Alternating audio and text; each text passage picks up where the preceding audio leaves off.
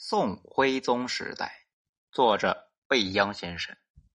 大家好，我是小雷子。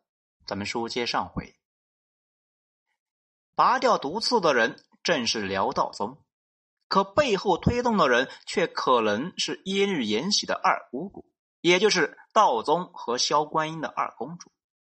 如果没有他的份儿，以及，道宗能否对以心痛下杀手，还未可知啊。我们呢来看一看他的故事。二公主耶律鸠尼初封齐国公主，后来呢晋封赵国公主。史书同样没有留下她的出生年月。根据兄长和姐姐的年纪，可以大致推测她出生在公元幺零六零年之后。作为二公主，她自然没有姐姐那般尊贵，这从她的婚嫁对象就可以看出端倪。成年之后，她也嫁给了萧氏，驸马都尉萧踏部也，是国舅萧高九之孙。驸马呢，虽然也是萧氏亲贵，但比起萧德让太后外甥的身份，却是相去甚远了。不过，令人欣慰的是，小夫妻俩年纪相仿，志趣相投，两人恩恩爱爱，甜甜蜜蜜，小日子呢过得安静甜美。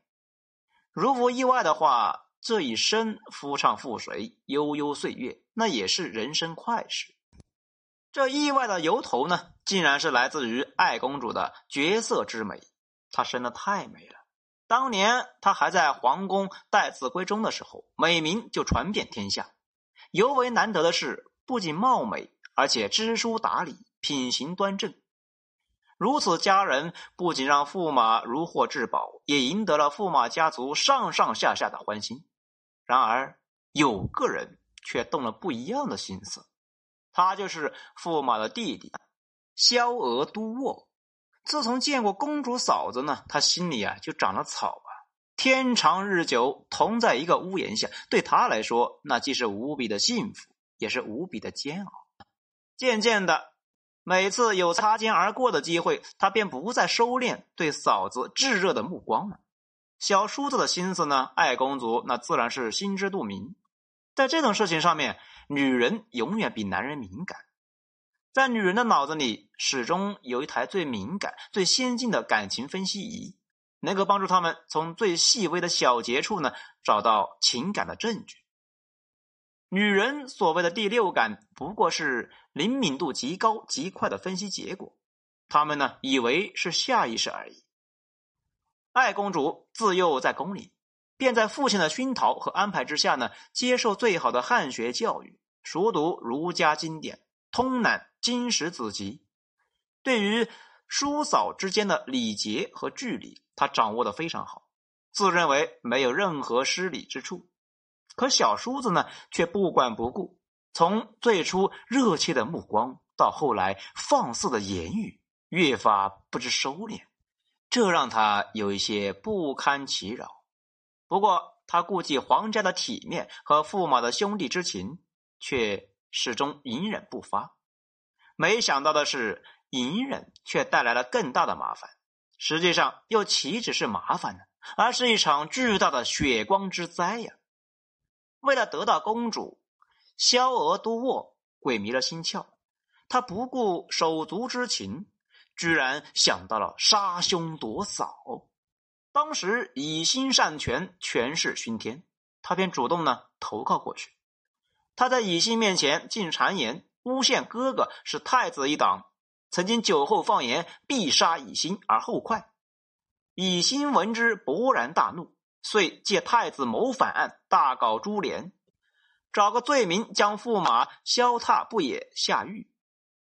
夫君下狱，爱公主那急的是五脏俱焚。她深知夫君呢，虽然出身贵族，但为人淡泊质朴，并非有野心之人，更不可能去攀附太子。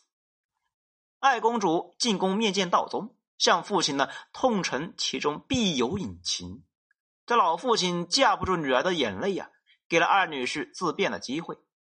对那些蒙冤入狱的人，能够有面君自陈的机会，那可真的是比黄金还可贵，也是呢逃出升天的最好方式。可惜萧塔不也没有抓住机会。或许啊，他是受到了某种威胁，或许是狱中的酷刑影响了思维。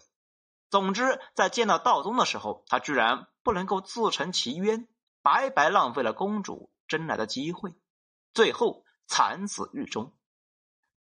哥哥入狱惨死，始作俑者萧娥都沃那始终是佯装不知啊。为博得嫂子的好感，他还假装四下营救奔波。等到公主呢成了寡妇，哥哥丧期还未满，他便按耐不住，想娶寡妇嫂子为妻。早期的契丹人，父兄死后，儿娶庶母，弟娶寡嫂，那是平常之事，甚至呢是得到鼓励的。但此时的契丹贵族汉化已深，二公主呢更是知书达理之人，加之思念亡夫，便断然拒绝了小叔子的请求。萧娥都沃恨恨不已呀，却也无计可施。世上没有不透风之墙，小叔子勾结蚁心害死驸马之事，终于被爱公主得知。他怒火中烧，悲痛欲绝，立刻进宫向父皇告发。这个时候，蚁心依然受宠，太子一案也还未平反，但萧娥都沃那是一个无关轻重的小角色。听了女儿的哭诉呢，辽道宗对他杀兄娶嫂之事震怒不已，下诏击杀，算是替女儿报了杀夫之仇。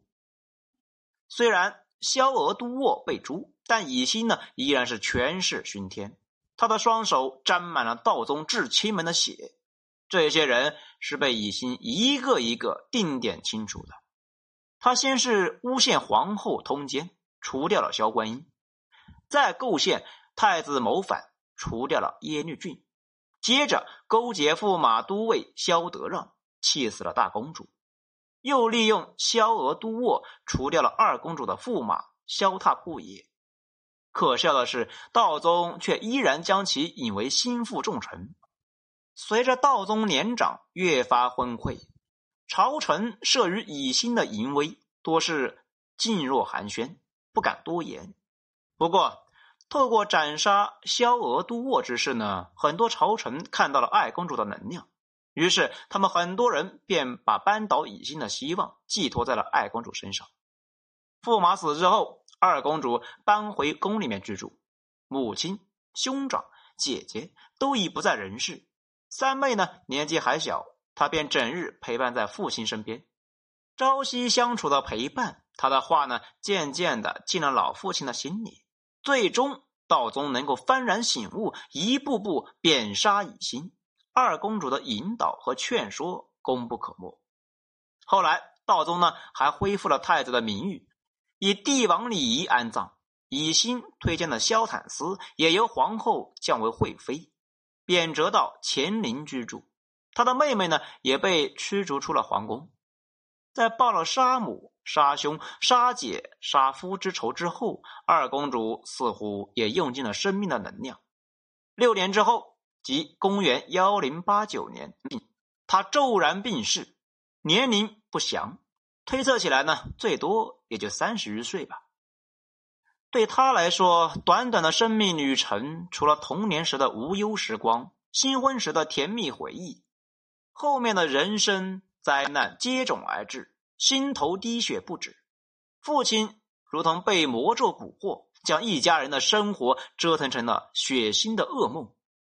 好在擦干眼泪之后的他呢，是坚强的，也是有策略、有智慧的，并最终报得大仇。这个结果大快人心，载入了史册，而所有的细节呢，则是没入了尘土，再无人知晓。爱公主复仇成功。最大的受益人便是耶律延禧，或许他最该感谢的不是爷爷，而是爱姑。这位巾帼不让须眉的女中男儿，二姑的去世这一年呢，耶律延禧十四岁，而他出生时其乐融融的一大家子，只剩下了爷爷、三姑还有他，前后不过十余年，大辽第一家庭便凋零至此。好，欲知后事如何，请听下回分解。喜欢本专辑的话，请大家动个小手指，点一个五星评价，谢谢。我是小雷子，谢谢收听。